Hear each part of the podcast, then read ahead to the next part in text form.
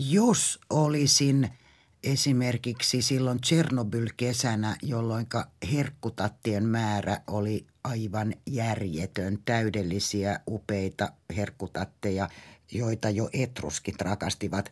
Jos herkkutattibisnis, jota silloin suunnittelin paljon ennen tätä Dalla Vallea, niin, joka on niitä jo niin paljon ennen, mitenkä olisi, jos ruvettaisiin viemään herkkutatteja Italiaan. Jos se olisikin toteutunut, niin ainakin olisi rahakkaampi uskoakseni, mutta ei se sitten ottanut tulta. Sanotaan näin, että ehkä sitä on vähän tämmöinen haaveksia viime kädessä. Leena Taavitsainen-Petäjä, filosofian maisteri, suomentaja, tulkki ja italian opettaja. Tervetuloa tekemään kanssani 6 kuvaa ohjelmaa tänne Ylen studioon. Benvenuta. Grazie.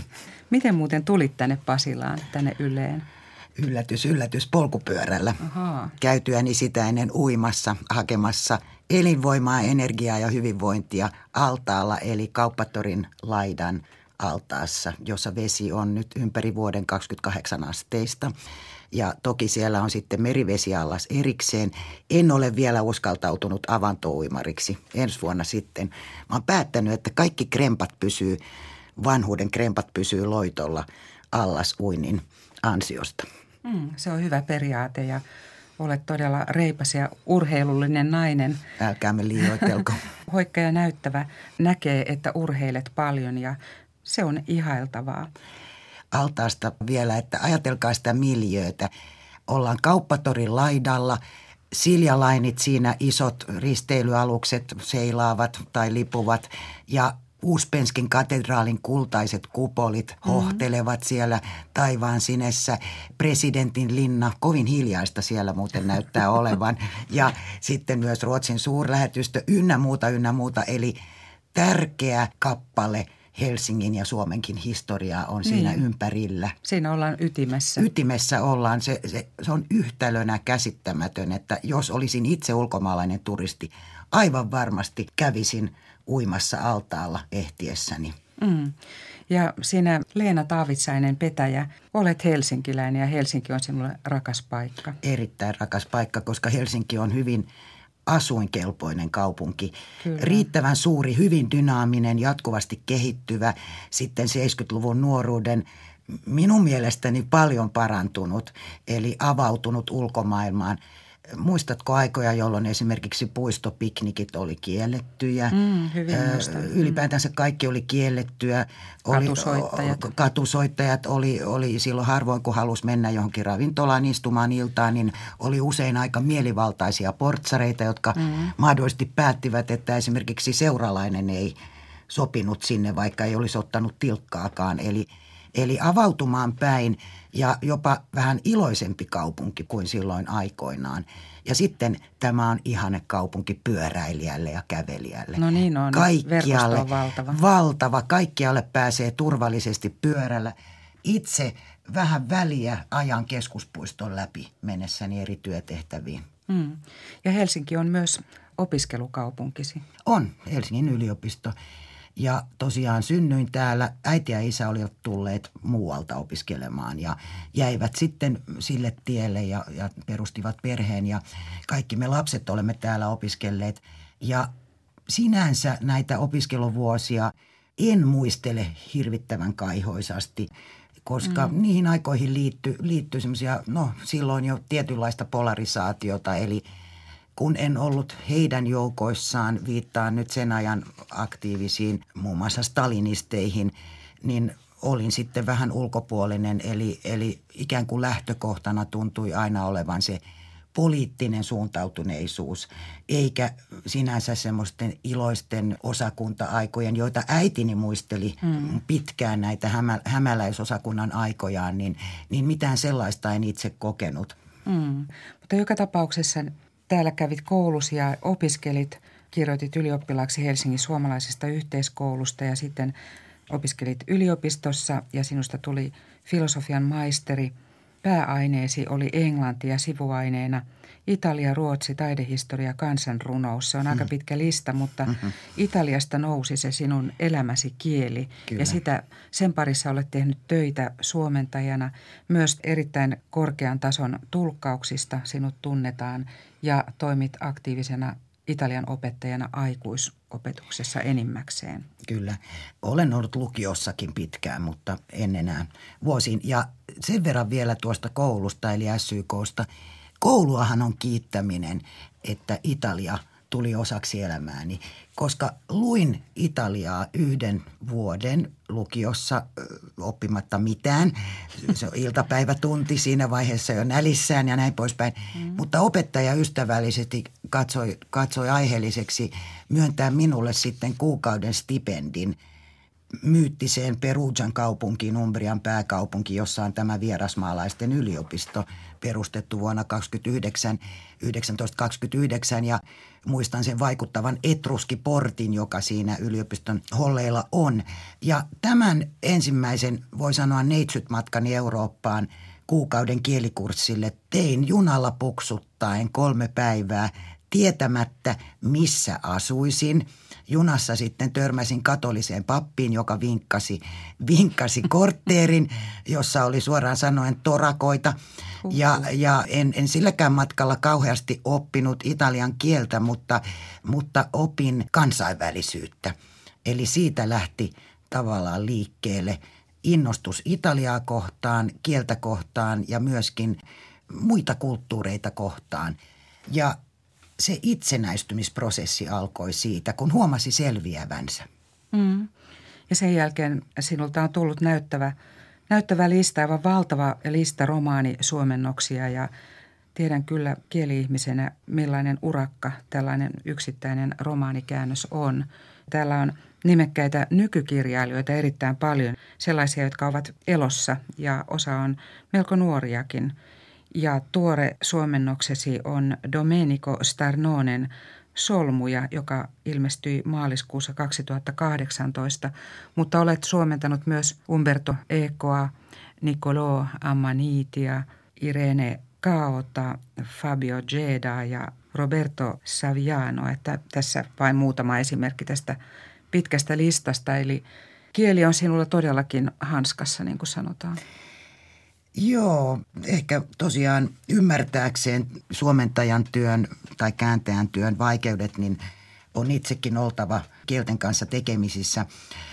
Se on hidasta, äärimmäisen sanotaanko selkää ja kroppaa kuluttavaa yksinäistäkin työtä ja tarvitaan ehkä paitsi tutkijan ote, koska monesti joutuu selvittelemään hyvinkin pieniä yksityiskohtia ja tämän tutkijan otteen lisäksi tarvitaan luovan taiteilijan ote, eli sanataiteilijoitahan tässä ollaan tai sitten ainakin korkean tason käsityöläisiä. Eli semmoinen, jos ajatellaan sitä lopputulosta, niin se yksi yksinkertainen suomenkielinen lause – jota lukija ei välttämättä, sehän on hyvä asia, jos lukija ei sinänsä hirveän vahvasti reagoi, eli että se on jollain tavalla soljuvaa suomea, niin sen takana voi olla mielipuolinen työ, mentaalinen, siis mentaalista akrobatiaa ja semmoista niin kuin tinkimätöntä asennetta, että en luovuta ennen kuin löydän sen mielestäni siihen rekisteriin juuri sopivan oikean idiomaattisen ilmaisun. Ja tässä täytyy todeta, että kun teen 3 eri työtä tai olen toiminut tai toimin eri aloilla, mutta aina kuitenkin italian kielen parissa ja kaikki nämä alat ruokkivat toisiaan, niin totean nyt siteeraten itseäni viisaampia, eli Julian Barnes on Flaubertin Papukaijassa todennut: rakastan työtäni hillittömällä ja perversillä tavalla, niin kuin askeetikko, joka rakastaa jouhipaitaa, joka raapii hänen rintaansa. Se aika napakasti sanottu. Kertoo suhteeni suomennustyöhön. Ja muistan, kun Pinja tytärki aikoinaan tuli työhuoneen kopperoon ja sanoi, että äiti, aina sä vaan raadat. Niin, että se on semmoista raadantaa, mutta onhan palkitsevaa huomata, että sitten kun se lähtee rullaamaan ja huomaa, että on voiton puolella ja voi vain parannella ja kun löytää sitten sen mielestään parhaan vastineen ja vaikka onnistuu kääntämään jonkin sanaleikin tai pienen runoriimin tai mitä hyvänsä, niin totta kai se tunne on aika korvaamatonkin, mutta raskas työ. Kyllä, ja siinähän voi sitten, kun miettii tätä taustoittamista ja joitakin yksittäisiä, ei ainoastaan sanoja, vaan termejä, Umberto Econ historialliset termit, latinalaiset siteeraukset, kaikki mahdollinen, ja niiden kaivaminen voi olla päiväkausien työn takana. Ja sittenhän käännöstyö totta kai kaipaa sitä kypsyttelyä, että parin päivän viiveen jälkeen tuleekin mieleen jokin loistava, aivan loistava. Ja valitettavasti joskus parin vuoden viiveen. Näin on. No vaativa käännöstyö, mutta taitava kääntäjä, taitava suomentaja, näin voin sanoa. Jos me katselemme, Leena Taavitsainen-Petäjä, sinun elämäsi kuvia, olet valinnut 5 kuvaa ja se 6. kuva on se, joka on vielä ottamatta. Se on se tavoite tai haave, josta puhumme sitten myöhemmin. Kuulijoille tiedoksi heti, että näitä Leena Taavitsainen-Petäjän elämän kuvia voi katsoa Ylen verkkosivulta osoitteessa www.yle.fi/6kuvaa. Ohjelmaan liittyy verkkoartikkeli. Leena Taavitsainen-Petäjä, elämäsi ensimmäinen kuva on noin vuodelta 1975. Ymmärsinkö oikein, se on otettu Moskovassa ja siinä on sinun perheesi. Olet itse vielä erittäin nuori tyttö tai nainen siinä, opiskelija. Keitä kaikkia kuvassa on ja mikä on sen tausta? Tausta ensinnäkin on se, että tosiaan isäni Mikko tuossa kuvassa, niin oli Kansallisosakepankin Moskovan edustajiston päällikkönä semmoisen reilun vuoden. Hän osasi venäjää. Isä oli varsin kiinnostunut kielistä, mutta ehkä vähemmän kiinnostunut sitten puhumaan niitä. Ja näin ollen äiti Sirkka ja pikkusiskoni Elina seurasivat häntä Moskovaan. Hyvin ainutlaatuinen kokemus. Ja tosiaan Elina, sisko, Sirkka ja Mikko olivat Moskovassa elivät hyvinkin hulppeasti ulkomaalaisten etuoikeutettua elämää, kun oltiin vielä Neuvostoliitossa. Ja me muut lapset, eli vasemmalla veljeni Matti ja oikealla veljeni Jussi-Pekka ja minä sitten aina kävimme heitä tapaamassa. Olimme kaikki opiskelijoita tuolloin, niin kävimme heitä tapaamassa Moskovassa aina kun pystyimme. Ja näin ollen sitten kerran päätettiin ottaa perhepotretti ja tämä on tietääkseni ihka ainoa perhekuva meistä Taavitsaisista. Se on kaunis kuva.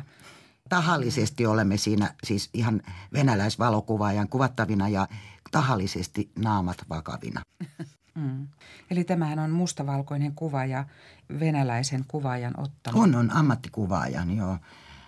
Että tämmöinen muisto on jäänyt ja joku sen nyt kaivoi sitten esille. Mutta tosiaan tämä vain sen takia, että kaikkihan lähtee perheestä ja jos nyt ajattelen, minkälaisia eväitä olen saanut, niin katsoessani isävainajaa tuossa kuvassa ajattelen lämmöllä isän hyvinkin, miten nyt sanoisi, itsenäistä. Ja hän oli oman tien kulkija, joka ei paljoa piitannut siitä, mitä muut ajattelevat ja opetti meitä tämän kaltaiseen itsenäisyyteen. Äidiltä taas on saanut kyvyn iloita kaikilla aisteilla. Äiti on aina rakastanut kauneutta, rakastanut kasveja, luontoa, värejä, hyvää ruokaa, musiikkia. Äiti lauloi aikoinaan vuosikaudet hämäläisosakunnan kuorossa. Eli tämmöisiä oppeja. Ja sanotaanko myös, jälkikäteen on tajunnut sen, että myös semmoinen kasvatus, ihan kasvatus, että miten kuuluu käyttäytyä tai kohdella ihmisiä, niin kyllä sieltä on tullut aika minusta semmoiset hyvät arvot, mutta totta kai olen sitten itse vähän ollut esimerkiksi itse kasvattajana ollut aika erilainen kuin vanhempani lue lepsu mieheni kanssa, koska esimerkiksi minkä takia kesällä maalla meidän piti herätä aikaisin aamulla, kysyy yökyöpeli, tämän tyyppisiä, mutta se paras kaikesta on perusturva, vahva perusturva.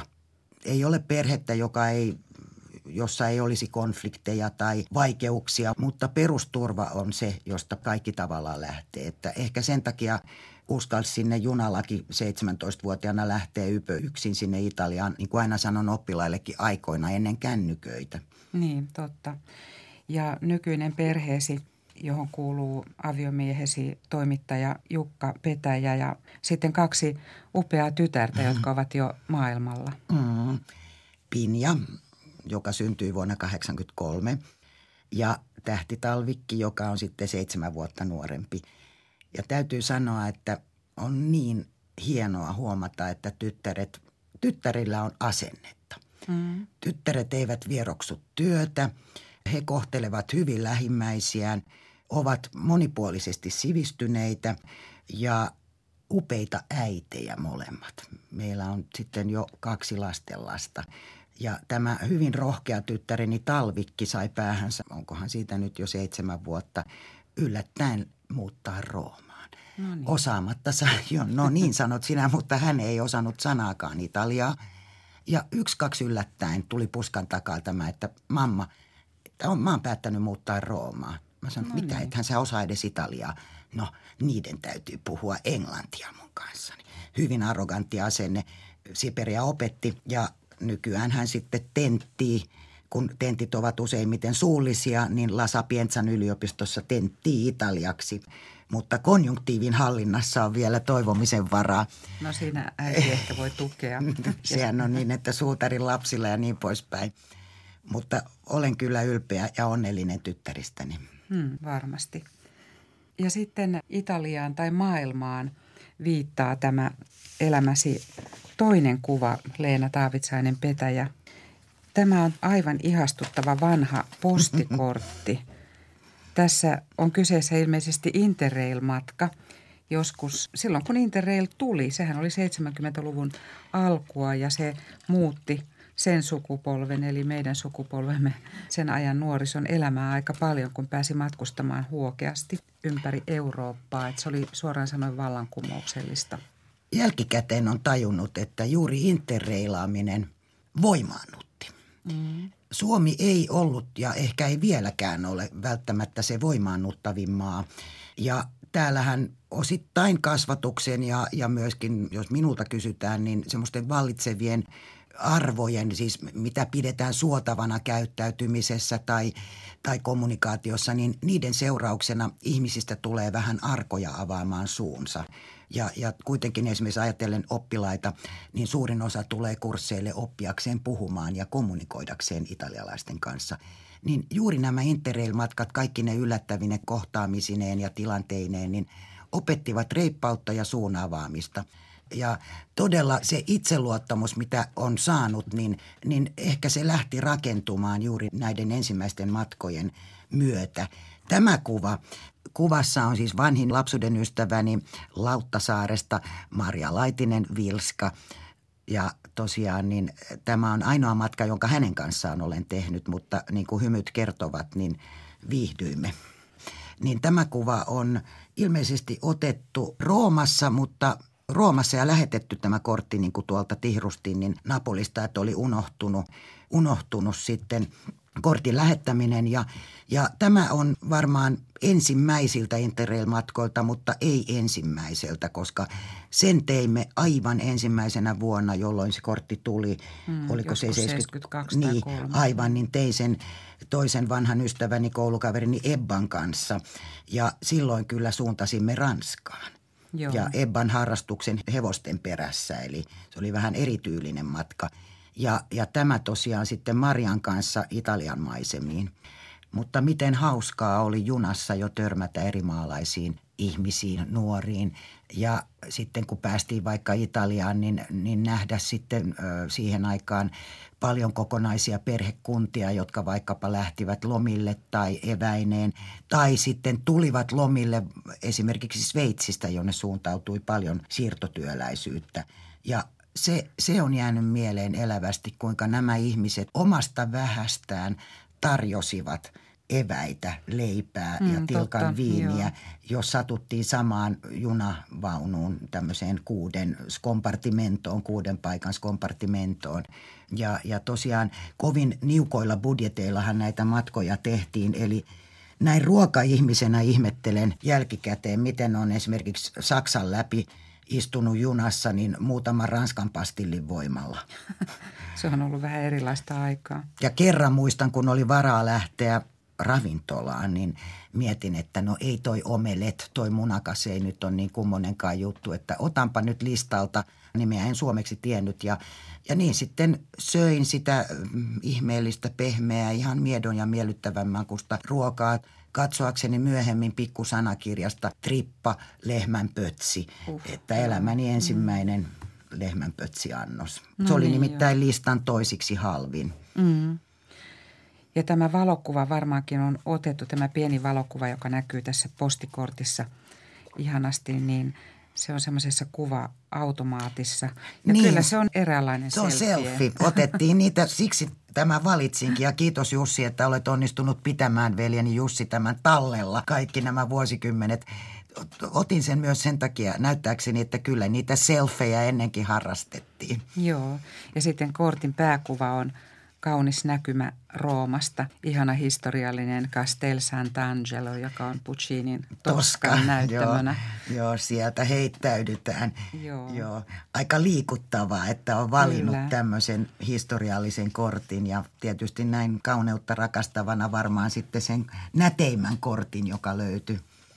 Joo, että tässä lukee Roma Sparita, eli kadonnut Rooma. Rosler Franz. 1845-1907 elänyt maalari. Castel Sant'Angelo, Prati di Castello, eli linnan niityt.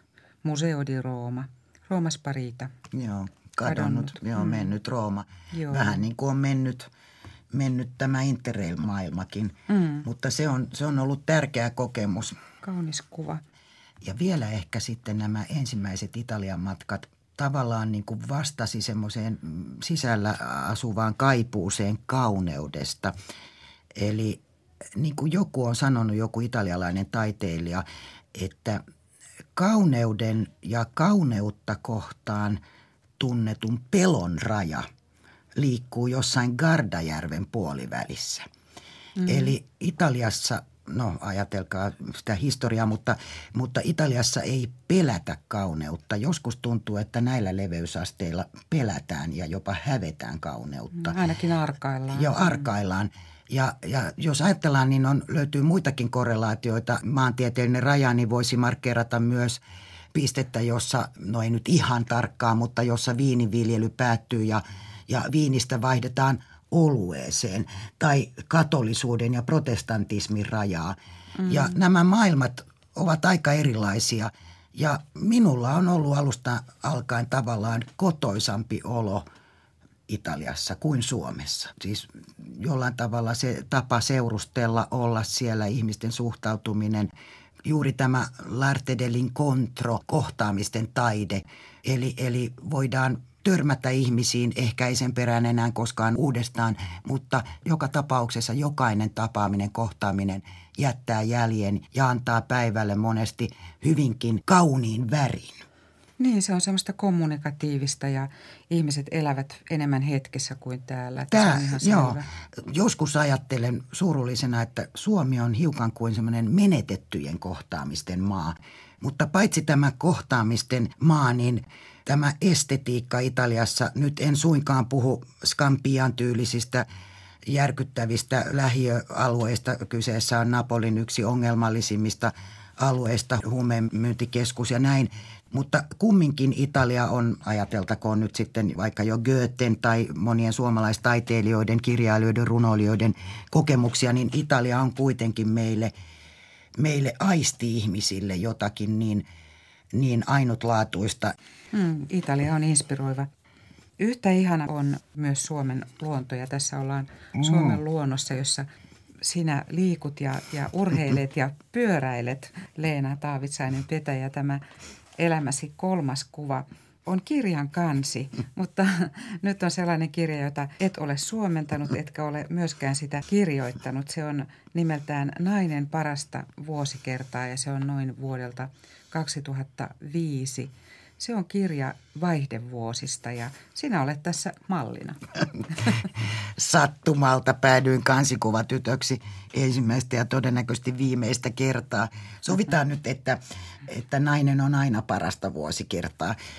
Ilmeisesti oli muistaakseni entinen oppilaani tai jotain, joka on toinen tekijöistä ja kysyi, että kiinnostaisiko olla mukana, siis olla kuvattavana tähän kirjaan ja sitten suostuin ja ehdotin kuvaajalle miljöitäkin. Tuo on ihan meidän kotimme läheltä Pikkuhuopalahdesta, jota rakastan, koska se on täynnä vehreää ja puistoja ja merenlahtikin on siinä lähes vieressä. Niin tietysti lähdettiin pyörän kanssa liikkeelle ja siellä sitten on jopa jokunen bikinikuvakin muistaakseni sen lätäkön, uimakelvottoman lätäkön rannalla istuksin ja oli jo varmaan syyskuu, että ihan lämmittäkään ollut. Mutta toi nyt taas kertoo tästä mun elämäntyylistä. Ei ajokorttia, aina kun vaan pystytään pyörällä suhataan ja ehkä semmoista aika luomuelämää.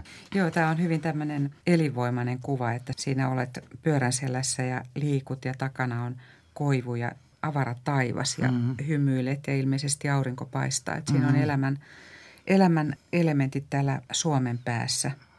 Ehdottomasti. Kaunis kuva ja näitä kuvia voi katsoa Ylen verkko-osoitteessa www.yle.fi kautta 6 kuvaa. Sitten kuva numero 4 on todella kiinnostava, merkillinen kuva ja se viittaa Leena Taavitsainen-Petäjä siihen, että sinulla on huikeita kokemuksia tulkkina. Ja tämähän on piirros, punainen tausta ja valkoisella, en tiedä millä kynällä vedetty, mutta se on ohjaaja, italialainen ohjaaja Dario Fo, joka on tämän kuvan piirtänyt sinulle lahjaksi, koska toimit hänen tulkkinaan silloin, kun hän tuli Kansallisoopperaan tekemään produktiota Matka Reimsiin. Tässä on pieni teksti, että sinähän lukee l'Amazzone della Parola. Sanojen Amazonille omistettu. Aika hauska. Se on hänen omalla käsialallaan kirjoitettu ja jälleen kerran kuinka ollakaan, niin siinä on polkupyörä, bicicletta ja uhkea nainen, joka on tulossa tai menossa. Niin, siis tulossa tai menossa. Kyllä hän varmasti niin kuin näki ihmiset, osasi lukea ihmisiä ja oivalsi heti, että polkupyörä on kiinteä osa tai jatke persoonallisuudelleni. Näen muuten tässä Dario Fon sinulle antamassa piirroksessa, että täällähän on vuosiluku tuossa alhaalla 2003. Niin, eli se oli se ensi-iltavuosi, koska tammikuussahan se oli se ensi-ilta. Hän saapui tänne jo silloin ensimmäistä kertaa elokuussa tämän produktion tiimoilta, koska onhan hän Suomessa muutenkin ollut. Ja sitten tosiaan tuli ohjaamaan silloin ennen ensi-iltaa. Eli hän tuli 2002 Suomeen. Ja ensi-ilta oli tammikuussa 2003. Joo, tuli silloin elokuussa esittelemään tämän projektinsa tai produktion ja sitten alkoivat harjoitukset myöhemmin, oliko nyt syksyllä, mutta kuitenkin kun tammikuussa oli ensi-ilta, niin siinä oli sitä ennen jo pari kuukautta sitä koko prosessia takana. Se produktiohan pyöri sitten aina vuoteen 2012 saakka, mutta sinä olit siinä alkumetreillä, kun sitä harjoiteltiin ja Dario Fo suurella persoonallaan sitä ohjasi ja lopputulos oli huikea. Riemukkaita kohtauksia, niin valtava värimaailma. Commedia dell'arte perinne. Librettohan oli pitkälti, tai hän oli kirjoittanut sitä uusiksi ja sieltä löytyi kaikenlaista viittausta nykyhetkeen ja näin. Mutta ennen kaikkea juuri se spektaakkeli, taitavat akrobaatit ja vaikka itse oopperassa tapahtuu vähän, niin se ehkä sitten toi oopperan lähemmäs niitä ihmisiä, jotka eivät muuten siellä välttämättä kävisi. Ja musiikkihan on, kuten Dariokin totesi, niin oopperan musiikkihan on aivan korvia hivelevää. Rossinin kyllä. Muistan hyvin siinä oopperan lavalla kaikki nämä akrobaattien, tanssijoiden, laulajien, valtava liikesarja, puvustus, kaikki pienet elementit, jotka liikkuivat. Koko ajan tapahtui jotakin, että siinä ei ollut mitään kuin jähmeää tai hiljaista ei, kohtaa olla.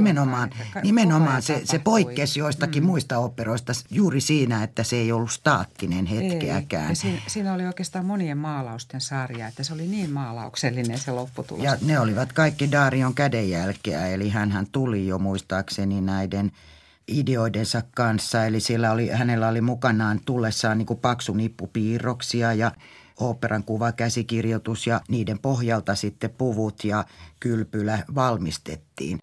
Se oli hauska se mun ensikohtaamiseni Darion kanssa, koska ihan tuli äkkiseltään soitto oopperasta, jossa en ollut tulkannut aikaisemmin.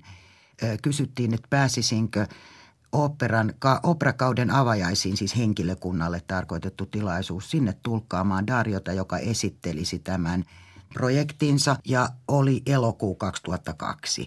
Ja me Darion kanssa sitten tuntematta toisiamme niin hikoiltiin, koska oli harvinaisen kuuma päivä, muistan sen, esiripun takana ja odotettiin, että baletinjohtaja lopettaisi kertomasta, mitä baletti tarjoaisi samana syksynä ja kautena.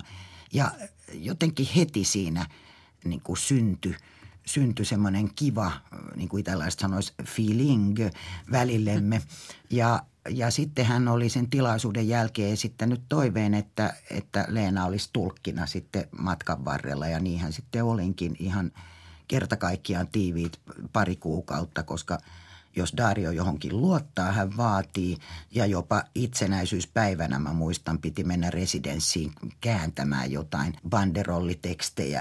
Mutta ennen kaikkea opettavainen kokemus Darion takia, itsensä takia, eli tämä renesanssi-yleisnero, joka energiallaan siis sai meidät muut tuntemaan itsemme vanhoiksi, koska hän oli pohjattoman energinen. Ja niin kuin se kokonaisvaltainen visio ja se äärimmäisen tarkkaavainen ote läpi harjoitusten aina sinne ensi-iltaan saakka. Kaiken kaikkiaan ehkä elämäni mielenkiintoisin tulkkausrupeama. Ja ihmisenä hän opetti niin paljon. Tapa suhtautua muihin, se niin kuin tinkimätön omana itsenään oleminen, esiintyminen ja tämmöistä ihmistä, jolla on vahva, mielenkiintoinen persoona, tavattoman lahjakas, niin sellaista ihmistä on kyllä ihan hirvittävän hauska suomentaa ja tulkata. Totta kai, koska hän on itse niin luova. Niin, ja sitten se ei ole ulkokohtaista. Se on aina jotenkin pohdittua se puhe. Se niin kuin sisäistetty puhe. Kumpa olisi voinutkin tulkata tämmöisiä Darion kaltaisia tyyppejä enemmän. Eli Dario Fo oli syntynyt vuonna 1926, eli hän oli silloin tämän Matka Reimsiin Rossinin oopperan produktion aikoihin hiukan vajaa 80-vuotias, että hän oli jo iäkäs, mutta jaksavainen. Ja hänelle sateli näitä ohjauspyyntöjä, koska tämä oopperan ohjaus oli yksi hänen lempilapsensa. Ja silloin vaan Dario rupesi laskeskelemaan puolittain leikillä, että jos hän niin kuin kaikkiin suostuisi tarjottuihin töihin, niin ei 104 vuottakaan ikää riittäisi. Ja se on hassua, että silloin kun se ensi-ilta koitti, niin mun isäni kuoli. Niin. Oli siis tuo kenraaliharjoitus niin samana päivänä. Isä kuoli ja onneksi olin paikalla silloin, kun isä kuoli. Eli ihan pidin kädestä. Toinen veljeni Matti oli ja minä. Ja silti, koska tämä oli huipentumassa koko tämä tiivis, aika rankkakin rupeama, mutta hauska, oli huipentumassa ensi-iltaan, niin menin kuitenkin sinne kenraaliinkin ja kerroin Dariolle. Franka oli silloin, hän oli saapunut ensi-iltaa varten Suomeen. Franca Raame, kuuluisa suuri näyttelijä. Kuuluisa italialainen näyttelijä, Dario Fon puoliso. Kerroin isän kuolemasta ja se ele, jota en koskaan unohda, että he niin kuin välittömästi reagoivat ja sanoivat, että tuu Leena sitten, että Franka tekee minestroonea siellä residenssissä. Voi, aikun ihanaa. Tässä on ihmisen mittapuu minulle. Tämmöinen humaanisuus, jota Dario ja Franka ilmensivät, niin mä oon siihen törmännyt muidenkin italialaiskirjailijoiden tavatessani heitä. Toinen Claudio Magris, jonka erittäin merkittävä Tonava on yksi tärkeimpiä suomennostöitäni. Se on oikeastaan klassikko. Magrishan on nuorempi kuin Dario 10 vuotta, ehkä vähän ylikin, triesteläinen oppinut germanisti ja kirjailija, joka kirjoittaa kyllä tavattoman polveilevaa lausetta ja on hyvin haasteellinen suomennettava, että työ ehkä kaikkein suuritöisin teos, jonka olen kääntänyt, on Tonava.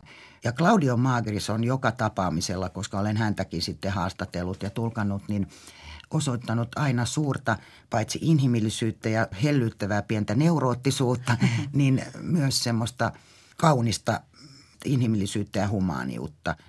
Esimerkiksi pieni episodi, kun hän oli viimeksi Suomessa, oli ilmestynyt Mikrokosmoksia, siis mikrokosmi suomeksi. Se ei ole mun suomennukseni. Niin tulkkasin häntä akateemisessa ja äitini, entinen todella hyvämuistinen ihminen, niin äiti oli silloin vielä siellä akateemisessa, mutta oli varmaan jo hiukan muistisairas.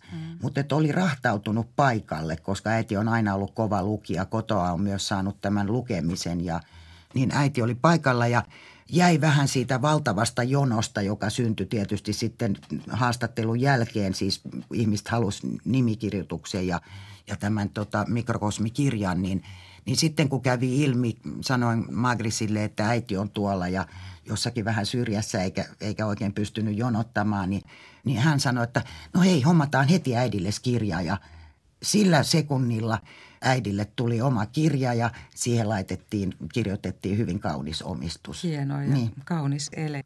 Tämä Claudio Magrisin kirja Tonava, jonka olet suomentanut, ilmestyi vuonna 2000 VSOY:n kustantamana. Joo. Sitten siirrymme, Leena Taavitsainen-Petäjä, elämäsi 5. kuvaan. Tässä on varsin juhlavat raamit. Paikka on tärkeä, keskeinen. Se on Suomen Presidentin linna. Ja tämä on tulkkaustilanne syyskuulta 2017. Silloin Italian presidentti Sergio Mattarella teki valtiovierailun Suomeen. Kyllä, tuo päivä oli aika tiivis. En muista montako eri tapaamista, kaikki tärkeitä ja juhlavia olikaan. Ja tämmöinen ruokaihminen on tietysti kauhuissaan, kun ei pääse syömään missään vaiheessa. Niin kuin kuvan tunnelma toivoakseni kertoo tai kuvasta välittyy, niin koko vierailu sujui kyllä lämpimissä merkeissä. Eli presidentit, molemmat juristeja koulutukseltaan, tuntuivat löytävän yhteisen sävelen ja ystävällisyys oli molemmin puolista. Kaikkialla, minne mentiin, vastaanotto oli aina suorastaan sydämellinen. Mutta aikamoisia ovat nämä tilanteet, joissa sitten nämä maan korkeimmat tahot kohtaavat ja on oltava sitten siinä kerta kaikkiaan hyvin tarkkana joka sekunti, kun on vastuussa sanoistaan. Niin, että tässä ovat molemmat presidentit, Italian presidentti Sergio Mattarella, jonka kanssa istut, Leena Taavitsainen-Petäjä, ja sitten meidän presidenttimme Sauli Niinistö tulkkeineen. Ja tämä on se niin sanottu kahdenkeskinen, eli bilateraaliset keskustelut, joita aina käydään, ja siinä aika nopeassa aikataulussa kuitenkin joudutaan käymään läpi ne keskeiset ongelmat ja aihepiirit, jotka halutaan kattaa valtiovierailun aikana. Ja tietysti Suomen ja Italian suhteet ovat perinteisesti hyvät. Vierailut ovat olleet melko tiheitä, kun mietitään tämän tason vierailuja. Kyllä, ja on ollut havaittavissa, että eräiden presidenttien väliset kemiat ovat toimineet erinomaisesti ja on jopa paljon yhteisiä kiinnostuksen kohteita politiikan ulkopuolellakin. Kyllä. Tämä on muistorikas kuva ja tämä oli elämäsi 5. kuva. Leena Taavitsainen-Petäjä, filosofian maisteri, suomentaja, tulkki ja italian opettaja. 5 kuvaa on käyty elämästäsi läpi ja nyt voisit kertoa meille sen 6. kuvan sisällön. 6. kuva on haave, tavoite, toteutumaton vielä, mutta mikä se voisi olla elämäsi 6. kuva, Leena? Ensinnäkään tässä ei enää nuorene, mutta olen päättänyt, minua ei syväjäädytetä. Eli kyllä nyt sitten, kun kuolo korjaa, se korjatkoon. 6. kuva auki, haaveet on aika pieniä ja mä oon aina ollut hetken lapsi, joten miksi nyt tässä vaiheessa sitten muuttuisin radikaalisti. Totta kai mä näen itseni ensinnäkin vielä pitkään Italian opettajana. Se on työ, johon en koskaan kyllästy. Ja siksi toisekseen näen itseni Italiassa. Se on ihan selvä. Esimerkiksi Sisilia on meille hyvin rakas paikka ja vaikkapa Liparisaaret, Le Isole, Eolie. Ja sitten tähän kuvaan yhtyy tai liittyy tietysti perhe, paitsi Jukka, niin tyttäret ja tytärten puolisot ja nämä kaksi lastenlasta. Että niin paljon kuin mahdollista olla läsnä heidänkin elämässään. Ja toisella tyttärellä eli Talvikilla, joka asuu Roomassa, on myöskin koira. Ja vanhoilla päivillä minusta on tullut koirarakas. Voisin jopa ajatella hankkivani itse koiran myöhemmin. No, se on, ja, kuulostaa ihanalta. Joo, mutta Jukka ei ole ihmis- eikä koirarakas, joten tästä joudutaan vielä neuvottelemaan. Ja toistaiseksi tyydyn hoitamaan sitä sekarotuista Volpinon ja Pincherin sekoitusta Saraa, kimeällä äänellä räksyttävää Saraa Roomassa. Ja olen luvannut hoitaa sitä myös Suomessa, mikäli tämä nuori pieni perhe Suomeen muuttaa. Mutta sitten tietysti jos liikuntakyky menee, niin miten olisi tämmöinen ruveta harrastamaan ajatusleikkejä? Eli kun esimerkiksi Paul Auster on kuvaillut viimeisimmässä romaanissaan näitä mahdollisia rinnakkaisia elämiä tai potentiaalisia elämiä, jotka hän olisi voinut elää, ja myöskin Domenico Starnone eräässä romaanissaan, niin minähän voisin sitten ruveta miettimään, että jaa, että jos olisinkin aikoinaan jäänyt Italiaan ja jatkanut seurustelua sen erään nuoren lääkärin kanssa, kuinka olisi käynyt. Jos olisin yliopistoaikoina tarttunut Helsingin yliopistossa professorin ehdottamaan stipendimatkaan Wellesley Collegeen Jenkeissä, mitenkä olisi käynyt. Kiehtova ajatus. Mutta yksi asia on varma. Koskaan elämässäni en ole pitkästynyt. En ymmärrä ihmisiä, jotka eivät tiedä, mitä tehdä ajallaan. Se on käsittämätöntä. Aina voi tarkkailla ihmisiä, aina voi miettiä, aina voi lukea, aina voi ennen kaikkea harrastaa tätä kohtaamisen taidetta. Ja siksi toisekseen ruokaihmisenä, koska elän syödäkseni, siis olen todella niitä tyyppejä, jotka jo aamusta miettii mitä tehdä, mitä kokeilla, mitä uusia leivonnaisia, minkälaisia uusia ruokia tai mitä uusia twistejä, niin ihminen, joka rakastaa ruokaa niin syvästi kuin minä, ei voi pitkästyä elämässään. Että näin ollen uskon, että se kuva tulee olemaan aika täynnä. Tässä käytiin läpi elämäsi 6 kuvaa, Leena Taavitsainen-Petäjä. Mielenkiintoisia tunnelmia, muistoja, myös jonkin verran haaveita ja katsaus tulevaisuuteen. Monia asioita, joissa Italia nousee voimakkaasti esiin. Kiitos, että jaoit nämä elämäsi hetket kanssamme, Leena. Kiitos itsellesi.